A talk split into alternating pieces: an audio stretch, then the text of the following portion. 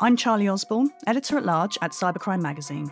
I'm here today with Richard LaTulip, Field Chief Information Security Officer for Recorded Future and former Special Agent in the Secret Service, Cyber Intelligence Section. Richard, welcome and thank you for joining us today. Thank you. So, Richard, today I would like to talk about your extremely impressive career and work in the Secret Service, which mainly involved hunting down cybercriminals. However, to start, can you please provide our listeners with your educational background? And can you tell us whether or not you always wanted to join law enforcement?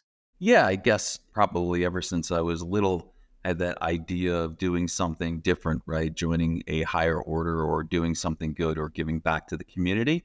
So ever since I was small, I kind of looked or leaned towards that. I had a choice between military or joining law enforcement. I ended up leaning towards law enforcement ended up even going to Indiana University where I got my criminal justice degree. Then after that, it was all history. Kind of joined in and started, got my foot in the door, ended up with a 25 year career in the United States Secret Service, where I ended up retiring and then moving on to private sector. And so, how did you end up working in the Secret Service? I always joke. I think I get that question asked pretty often. I just applied like most other people. I didn't know anyone. I didn't have any foot in the door, if that makes sense.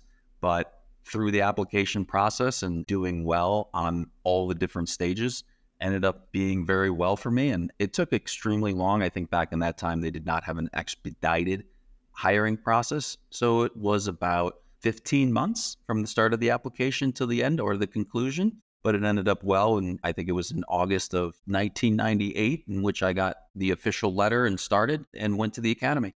I would have assumed it would take a lot longer. And you mentioned an expedited process. Is there one in place today for cybersecurity skills? So they don't necessarily pick or tag people specifically for cybersecurity skills, albeit I know that it's an ever changing field and our application process is always changing, or I say ours, but my former employer's process is always changing. But when I was midway through my career, they started expediting the hiring process because we were losing a lot of good quality candidates if you can imagine taking somewhere from 15 months to even up to 18 months to get hired, they oftentimes would get other hiring offers or letters. So they would end up accepting those in terms of a job. So they wanted to streamline that as best as they could. And they ended up bringing it down. I want to say it was between six to eight months. In today's environment, there are opportunities for positions that are specialized within the U.S. Secret Service, which could be a little bit more streamlined. But being that I've been out now for three years, a little bit out of touch with the exact hiring process. And you have said previously that part of your role was bridging gaps in critical infrastructure security, resulting in reducing potential risks of data breaches. Can you explain to us how you achieved this? Yeah, so the Secret Service recognized, I would have to say, a while back, right? So they recognized that we do protection in terms of a 365 ideology and also a 360 ideology. So we're trying to not just protect the protectee from what's around or near, but it's also what's above or below. But with the interconnectivity of the internet and how OT technology has been further and further implemented into networks and is touching the internet on a regular basis, you can imagine if you stepped on an elevator and you pressed the button and you expect to go to floor five, but you end up going to the basement, or if your HVAC systems are now being controlled from an exterior source, that that can cause a lot of issues for a potential protectee of ours. So we wanted to make sure that we were mitigating those potential threats. And then you can also say that we're truly doing a 360 degree protection of an important person. And so we would work with corporations and we would mitigate or we would at least triage their network, ask for certain types of mitigation steps for when a protectee was in a particular location at a specific time. That way, we'd be able to further ensure the safety of any particular candidate or protectee in that environment. And there was another quite interesting aspect of your job which I'd like to touch upon, which was tackling financial fraud. Could you please tell our listeners about a case or two that particularly stands out? So I think that when I started my career with the Secret Service, I had a little bit of background in law enforcement where I worked in the US Border Patrol. And so they had a regional fraud task force working with a lot of the community. So San Diego Police Department, for example, was one that we worked quite closely with. And because I had that background, my supervisors immediately asked if I would be okay with working with them in that environment, which I was very happy to do. Gained a lot of experience working with the very seasoned detectives with the police department. But that idea really quickly was financial crimes focused. And financial crimes is interesting because in today, the buzzword is cybercrime and a lot of computer crime aspects. And of course, there were laws that were created specifically Title 18, United States Code 1030, which addresses with the illegal use of computers but ultimately the majority is a financial aspect, right? What's the end goal of whomever it is that's trying to commit any type of particular crime?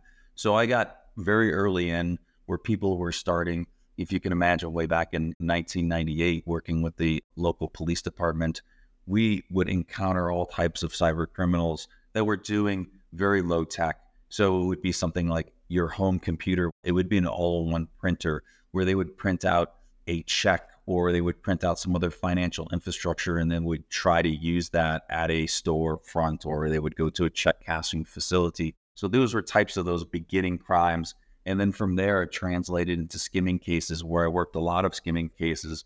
And one in particular ended up moving forward to that journey for me at least from a financial crimes aspect to more of a cyber criminal aspect where one particular target was using exactly that lower tech or that less connected technology. He had a handheld device where he was skimming credit cards at a local storefront but he ended up going to a storefront in the Los Angeles area and that person was interesting because he was connected to that underground economy.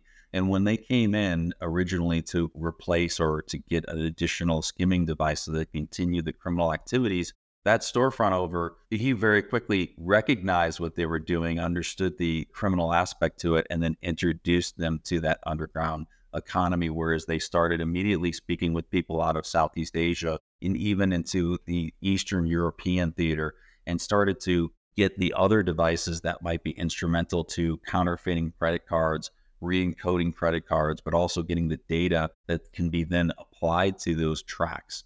So that case led me into that next stage where it was an undercover operation. And the idea of this particular undercover operation was to take the digital world and move it into the real world.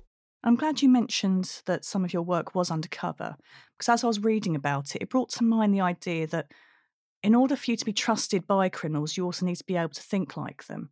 Is this the case in your experience? So I want to say that building rapport and establishing a relationship is paramount in anything.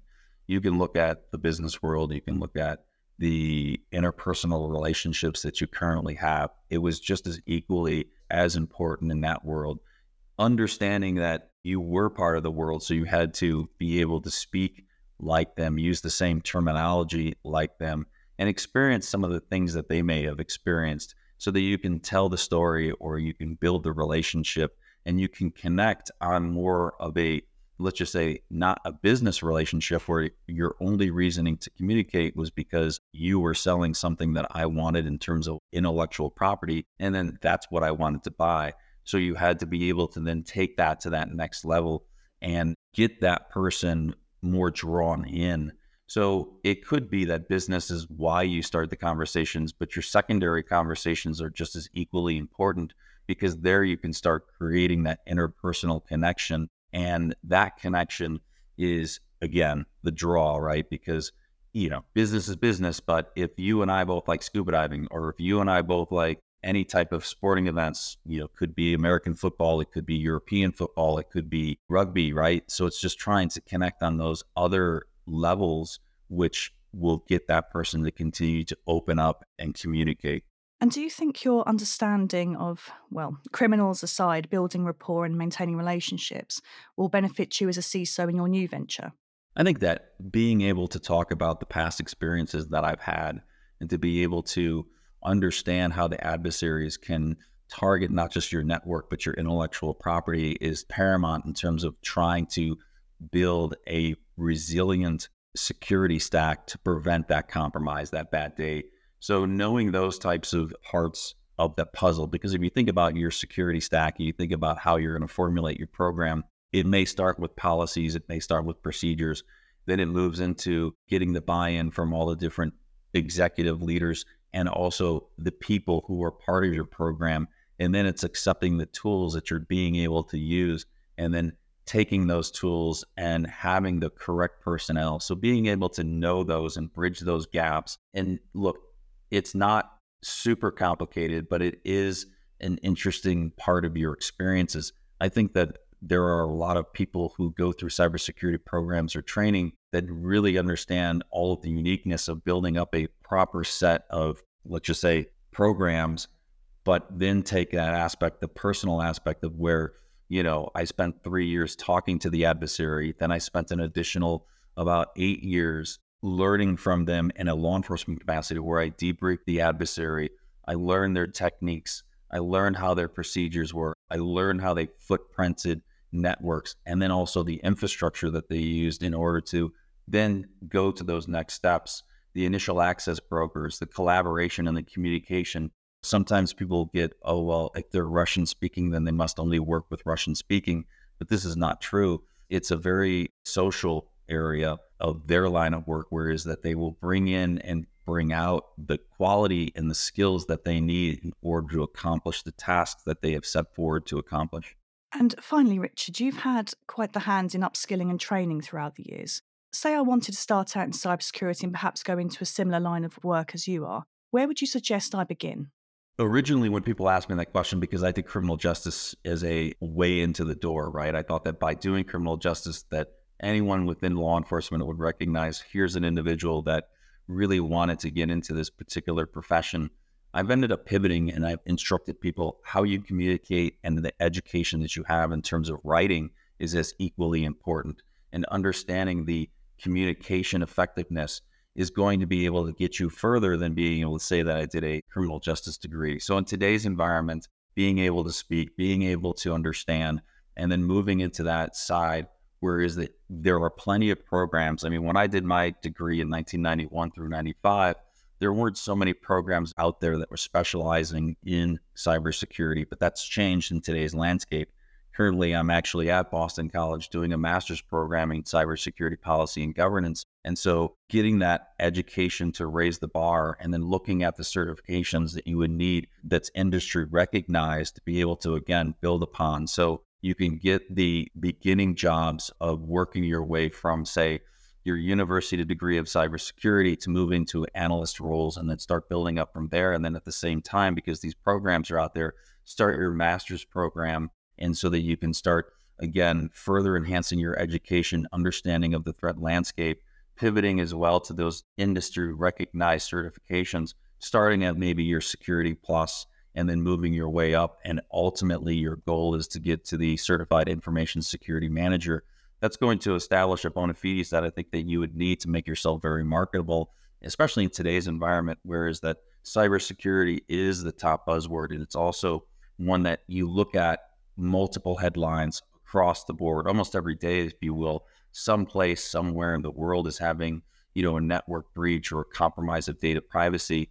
Also, I think that understanding your key stakeholders is equally as important if you don't understand how everything else plays into it, because if we look at information security, which is part of cybersecurity, it actually could be the whole of cybersecurity. There are multiple components that fall into it. Information technology is one, but when you look at the governance, you look at the risk management, you look at the business aspects that information security plays into the whole piece of this, it really incorporates everything. Knowing legal, knowing your frameworks, knowing your regulatory agencies, these are also very key to your success and also advancing your career because ultimately most people want to end up as a chief information security officer working for some organization and you're going to need to understand how everything intersects in order to achieve that. Thank you for joining us today richard and providing us with your insight. Thank you. I'm charlie osborne editor at large at cybercrime magazine. Joining me today was richard latulip ciso for recorded future. To follow all of our media go to cybercrimemagazine.com